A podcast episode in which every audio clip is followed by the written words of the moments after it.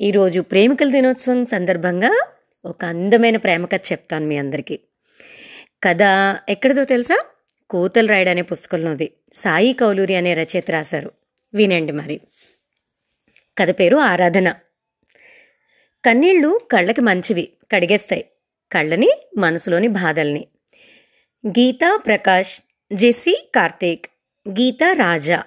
Range ప్రేమ కథ ఒకటి చెప్పాలని నా కోరిక. అంత తెలివి క్రియేటివిటీ నాకు లేవు కనుక మా అమ్మ నాన్నల ప్రేమ కథ చెప్తాను వినండి. మణిరత్నం గీతాంజలి. శేఖర్ కమ్ముల ఫిదాలా ఉండే స్టోరీ కాదు కానీ చాలా రొటీన్ కదా పెళ్ళిళ్ళ పేరయ్య అటు పెద్దవాళ్ళు ఇటు పెద్దవాళ్ళు మావిడాకులు కొబ్బరికాయలు తాటాకు పందిళ్ళు విడిదిళ్ళు పెళ్ళి బస్సులు చిన్న కార్లు పూలదండలు పన్నీర్ బుడ్డీలు షామియానాలు పెట్రోమాక్స్ లైట్ల కింద అరిటాక్ భోజనాలు. హబుల్ టెలిస్కోప్ వేసి వెతికినా కనిపించిన అనుష్క శెట్టి నక్షత్రం. పెళ్ళిలో వాళ్ళిద్దరి మధ్య తీసిన తెరసాల వాళ్ళ లవ్ ఎట్ ఫస్ట్ సైట్. ఆ మొదటి చూపులో ప్రేమ దినదిన ప్రవర్ధమానమై నాకు తలుచుకోవడానికి బోలెడు జ్ఞాపకాలు ఇచ్చింది. అమ్మంటే నాన్నకి ప్రాణం. నాన్నే అమ్మ లోకం. అసలు ఒకరి మీద ఒకరికున్న ప్రేమను ఎలా చూపిస్తారు? ఒక తడి ముద్దు ఒక వెచ్చని కౌగిలి? పోనీ ఒక ఖరీదైన కానుక?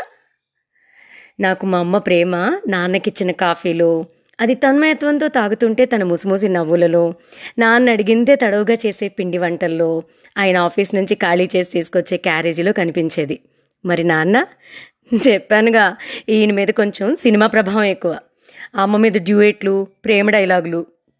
అరగంట పట్టి ఆఫీస్ దూరాన్ని ఆ ర్యాలీ సైకిల్ని ఒక పోలార్ శాటిలైట్ లాంచ్ వెహికల్ని చేసి ఇరవై నిమిషాల్లో ఇంటికి చేరి అమ్మ ఒడిలో వాలిపోయినప్పుడు కనిపించేది.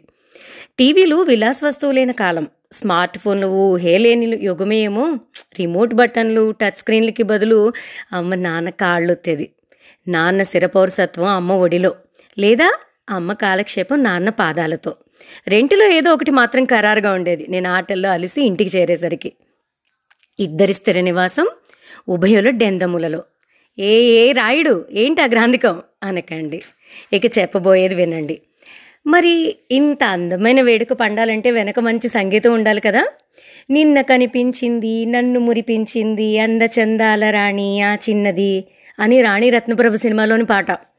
మా నేషనల్ పానాసోనిక్ టేప్ రికార్డర్లోని టీడీకే క్యాసెట్ పాడుతూ ఉండేది. ఆ పాట ఏ ఎత్తుగడలో మొదలవుతుందో ఆ దృశ్యం కూడా అలాగే ఉండేది. ఆ పాటలో మా నాన్న ఎన్టీఆర్ అయితే మా అమ్మ అంజలీదేవి. మరి నేనెవరా? రేలంగి. వాళ్ళ ప్రేమ పానకంలో పుడకని. మా అమ్మ కమ్మగా ఉండే అన్నపూర్ణ అయితే నిత్య సంగీత శ్రవణంలో ఓలలాడే విశ్వేశ్వరుడు మా నాన్న. ఇప్పుడున్న సినిమా డేటాబేస్ ఐఎండిబి లాగా నాన్న టీఎండిబి తెలుగు మ్యూజిక్ డేటాబేస్. రేడియోలో వచ్చే ఏ పాట ఏ సినిమాలోదో దాని సంగీత దర్శకుడు ఎవరు వాద్యకారులు ఎవరు అన్న మొత్తం సమాచారం ఉండేది నాన్న దగ్గర. అది ఆయన మాకు సాయంకాలం సెకండ్ కప్ కాఫీ తాగుతూ పంచిన జ్ఞానం. ఆ పాటలు మా అమ్మ నన్న ప్రేమతోటి పెనవేసుకుపోయే నా గుండెల్లో నిలిచిపోయే. ఆ పాత తెలుగు పాటలు నాలో చెరగని మా నాన్న జ్ఞాపకం మా అమ్మ చిరునగవుల పునర్దర్శనం. వాళ్ళు రాసుకునే ఎచ్చాల లిస్టులు వేసుకునే బతుకు లెక్కలు డిటెక్టివ్ నవలల కోసం లైబ్రరీకి వాళ్ళ సాయంకాలం నడకలు అన్నీ ముద్దుగా అనిపించేవి అందంగా కనిపించేవి. లైబ్రరీ నుంచి తెచ్చిన పుస్తకాలన్నీ నాన్న చదివి అమ్మకి విశదీకరించేవాడు. అవేవో సంస్కృత పుస్తకాలు అనుకునేరు. మధుబాబు షాడో జ్యోతిచిత్ర సితారా మునుపు చెప్పినట్టు. మా అమ్మకి ఏమాత్రం ఆసక్తి ఉండేదో తెలియదు కానీ అన్నిటికీ ఊకొట్టేది. అమ్మని నాన్న ఏమోయ్ అని లేకపోతే వినిపించినా కనిపించినా గుర్తొచ్చిన సెలబ్రిటీ పేరుతో పిలిచేవాడు. ఆ అమ్మ పేరు ఒకరోజు విజయదుర్గ దూరదర్శన్ తెలుగు న్యూస్ రీడర్. ఇంకో రోజు శోభారాణి.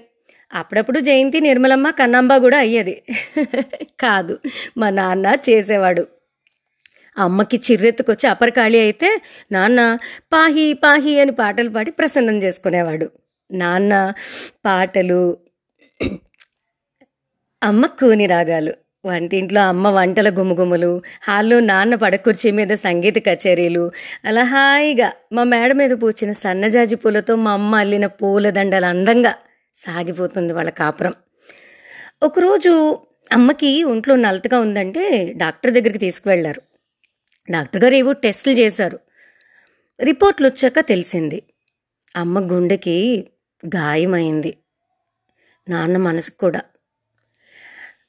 డాక్టర్ గారు పెద్దగా కంగారు పడాల్సింది ఏమీ లేదు ఆపరేషన్ చేస్తే తగ్గిపోతుంది అన్నారు ఆపరేషన్ జరిగిన కొన్ని నెలలకి తన ఆరోగ్యం సరిగా లేకపోతే వేరే పెద్ద స్పెషలిస్ట్ దగ్గరికి వెళ్ళారు. ఆయన అన్నీ పరిశీలించి ఆపరేషన్ సరిగ్గా జరగలేదు అని నాన్నకి ఇంక అమ్మ లాక్కురాగల సమయం అని మూడు వేళ్ళు తెరిచి చూపించారు. మూడేళ్ళు. మా అమ్మ గుండె దుర్బలమేమో కానీ తన మనోస్థైర్యం చాలా గొప్పది. చాలా డాక్టర్లు కలిశారు. చాలా వైద్యాలు చేయించారు. నువ్వు నాతో ఇంకొన్నాళ్ళు ఉంటే బాగుంటుందన్న నాన్న వంచ నాన్నతో ఇంకా కలిసి బతకాలన్న అమ్మ కాంక్ష. కొండెక్కిన దీపపూర్తిని పైకి నెట్టిన ప్రయాసలు. రాను రాను అమ్మ ఆరోగ్యం బాగా క్షీణించింది. ఇంట్లో అన్ని పనులు చకచకా చక్కబెట్టే అమ్మ. తన పనులు తాను చేసుకోలేక ఇబ్బంది పడింది. స్నానాల గదికి వెళ్ళాలన్నా నాన్న ఎత్తుకుని తీసుకుని వెళ్ళేవాడు. అమ్మ మంచం మీద పడుకుంటే నాన్న మంచం పక్కన నేల మీద పడుకునేవాడు హాస్పిటల్లో. ఒక తెల్లవారుజామున నాన్న మంచి నిద్రలో ఉన్నాడని గమనించి తనే ఆపసొప్పాలు పడుతూ బాత్రూమ్కి వెళ్ళింది. తిరిగి రావడానికి ఓపిక చాలక పాపం నేల మీద పాక్కుంటూ వచ్చి నాన్న పక్కన పడుకుని ఆయన్ని గట్టిగా పెనవేసుకొని నిద్రపోయింది.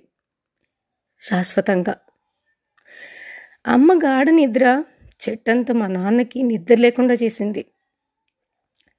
తను గతించిన పదో రోజు అమ్మ తల ఒత్తకపోయేసరికి అనుకుంటా నాన్నకి తలనొప్పి మొదలైంది. ఒక నెలకి అది ట్యూమర్ అయింది.